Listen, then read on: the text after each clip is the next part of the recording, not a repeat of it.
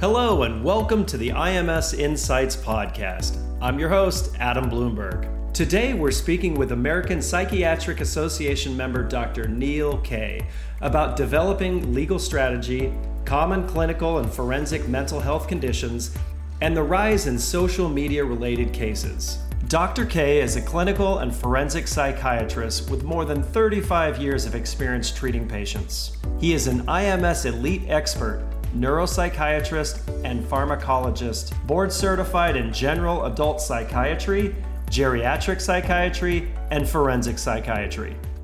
So I, I, take it that your cases and your trials take you all across the United States. And we've seen, you know, in, in some venues, state or federal, depending on the rules or the judge, that jurors are allowed to ask questions have you been in those trials where you, you've done the direct, you've done the cross and the redirect, and now jurors have submitted questions to the judge to potentially be asked? What do you think of that process? So I love that process.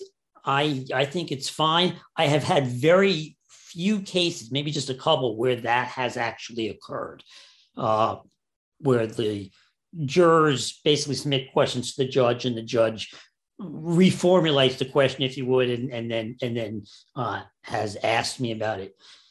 I think it's important because I think it shows what the jury really is thinking about, what they want to know. I think it's a real signal to both sides as to what's going on in the case and what they need to focus on. There are often so many facets of a case that might be interesting, but are not really the key point for the trial. And I'm a great believer in trying to sift through that rapidly so that litigation is expensive. If we can expedite the process by presenting the jury or the judge with really the only limited questions that are left, it's a much better process. So, what you talked about jurors submitting questions is one way to do it.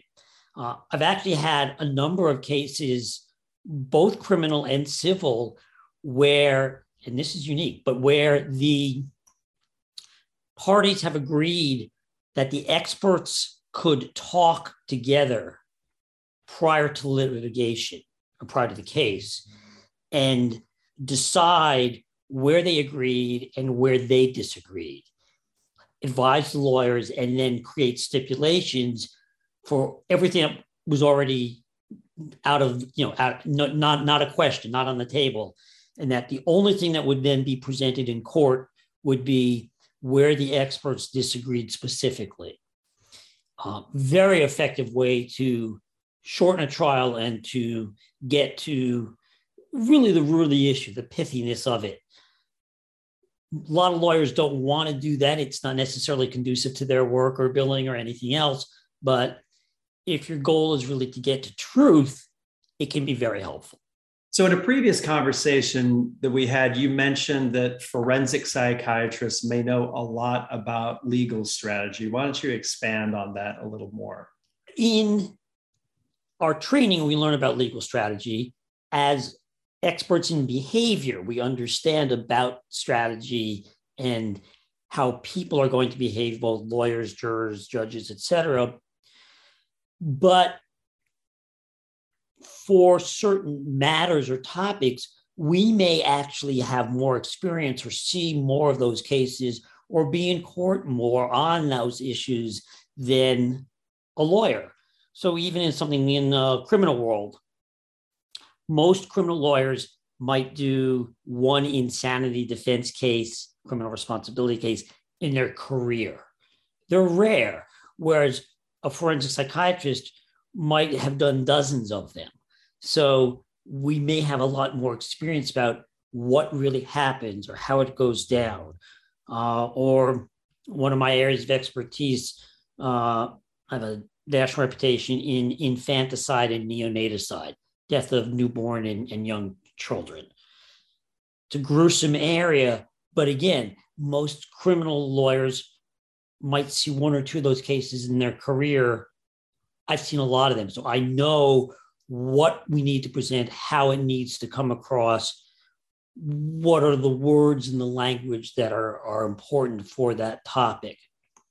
So, uh, again, as part of that prep with lawyers, there's really an opportunity to uh, for a lawyer to learn a lot um, from an expert.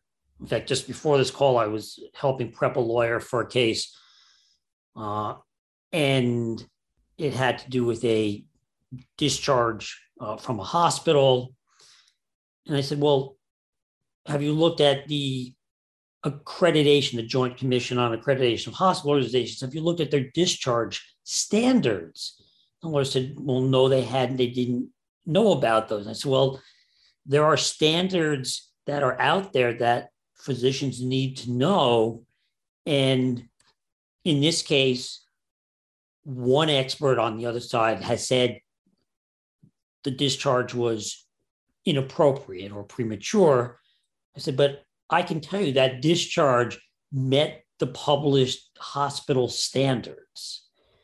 And so if we can go in there with the standards, you know, you print them out, you blow them up on the poster board size, all the way that, you know, that kind of material is presented in a courtroom, we have a much stronger case because we can show that the doctor, the hospital followed the standards, and that's going to carry this case.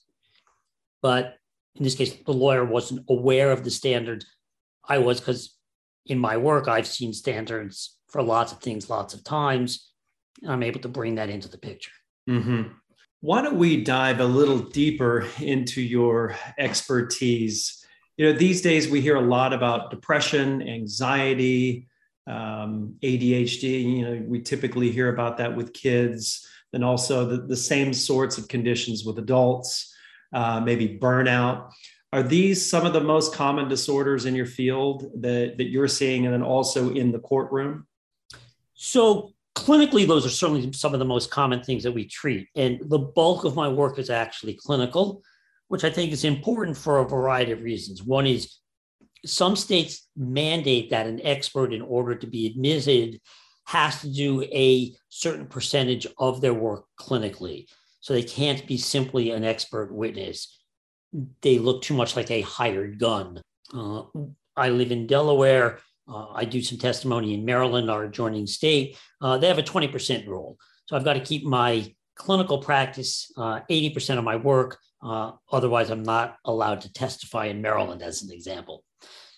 But also, good clinical work is the basis of being a good forensic psychiatrist. It keeps you abreast of the literature, the clinical world. When you talk about things like the standard of care, you're much more uh, understanding and appreciative of it because you're living it and doing it every day. I don't have to look up or try to figure out what the standard of care is on most things because I'm out clinically working and interacting with colleagues on these topics every day. So I know uh, about that. Uh, depression doesn't come up in cases all that frequently, other than as a damage. So uh, someone may be alleging depression or anxiety or a stress syndrome, post traumatic stress disorder, an adjustment disorder, uh, an acute stress reaction as the result of something that they have experienced. It could be uh, a traumatic motor vehicle accident, an injury at work, uh, a psychic damage like harassment, uh, would all fall into that arena. So I see those clinically. We certainly see them on the forensic side uh, as well. ADD comes up mostly in cases where someone is seeking a disability or uh, some kind of special accommodation. So, through the disability law side, we may be trying to help someone get an accommodation. It could be a student who needs help with testing. It could be uh, uh, a law student who wants untimed testing for the LSATs. Uh, we do those cases. Um, so ADD comes up mostly through that channel. Um, the med mal cases, generally it's the damage that someone has experienced. And in those, so we have two kinds of medical malpractice cases that uh, I would be involved in. One is where someone is alleging that a medical error, not a psychiatric error, but essentially a physical medical error, caused them harm, and they now have depression, anxiety, a psychic injury secondary to the physical injury. So, you know, classic case would be they had surgery, a sponge uh, or an instrument was left inside their body. They had to get reoperated on, and now they have a fear of doctors and a lack of trust and uh, pain related to the surgical mistake.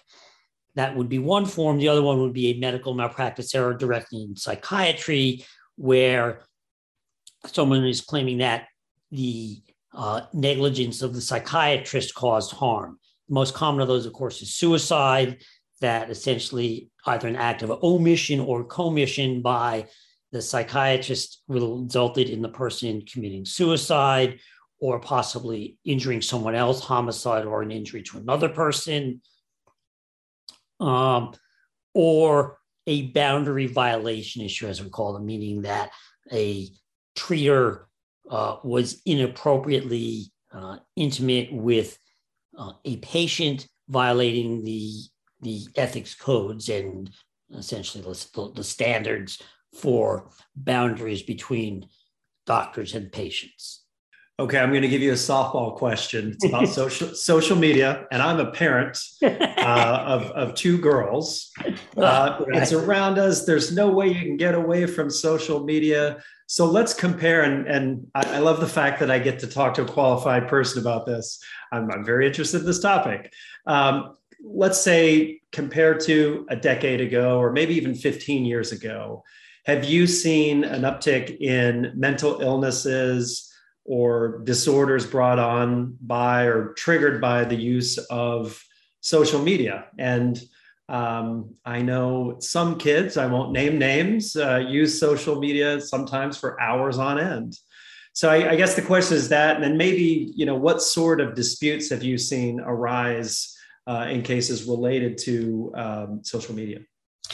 So social media is uh, a disaster area, to put it simply. uh, the the pressure on teenagers today, especially girls, uh, but both sexes, uh, is just immense, and social media only magnifies it and worsens it.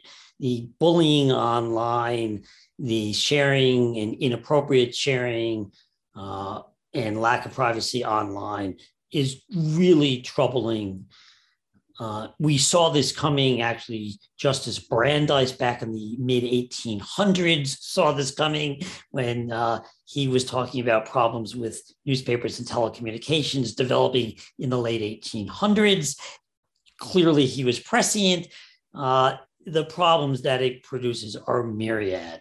We have had some very interesting cases around social media. Probably the most notorious one is the uh, uh, homicide charges against uh, a uh, individual for encouraging another person to take their own life. Uh, so bullying to the point of someone committing suicide. Uh, that's a huge problem. Uh, obviously, the school shooting, and we just had the Buffalo shooting being live streamed for shock effect. And this is just stuff that's just just awful. Uh, and the pressure to conform uh, to look a certain way to be a certain thing has increased rates of anorexia depression uh, and and self-esteem problems that are really just out of control. So i think there's a lot of problems. I understand it can improve communications and and that there can be benefits to it like any other technology but it is fraught with problems the place I see and and use social media the most. So I'm not I'm not a social media user per se, um, but it comes up in many legal cases. The two that are the most common for me would be disability cases, where people are alleging to their doctors and treaters that an injury has caused a disability and they can't do these various things that they used to do. Where on social media, you see them doing all the things they said that they can't do and uh, basically, you know, destroying their own case. The other one would be in divorce custody battles, same sorts of things. People say and do all sorts of things on social media that become admissible uh, in the court in divorce and custody litigation. Most of the lawyers I know do civil uh, work uh, in the plaintiff arena instruct their clients, uh, and some of them now in writing, that they must promise to uh, cease all social media uh, use so that it cannot be found. Of course, once it's been on the internet once, it's there forever. You cannot take things off the internet. There is no erasure out there. So, true, false, uh, or otherwise, it's out there. So, mm-hmm. it's a big issue. Yeah, it's interesting one to two decades ago, uh, in these sorts of cases, uh, a firm would have to f- hire a private investigator. Now you you just look up the person on Facebook or wherever, and you find this information that they're freely posting about themselves. It's a very interesting time we're living in.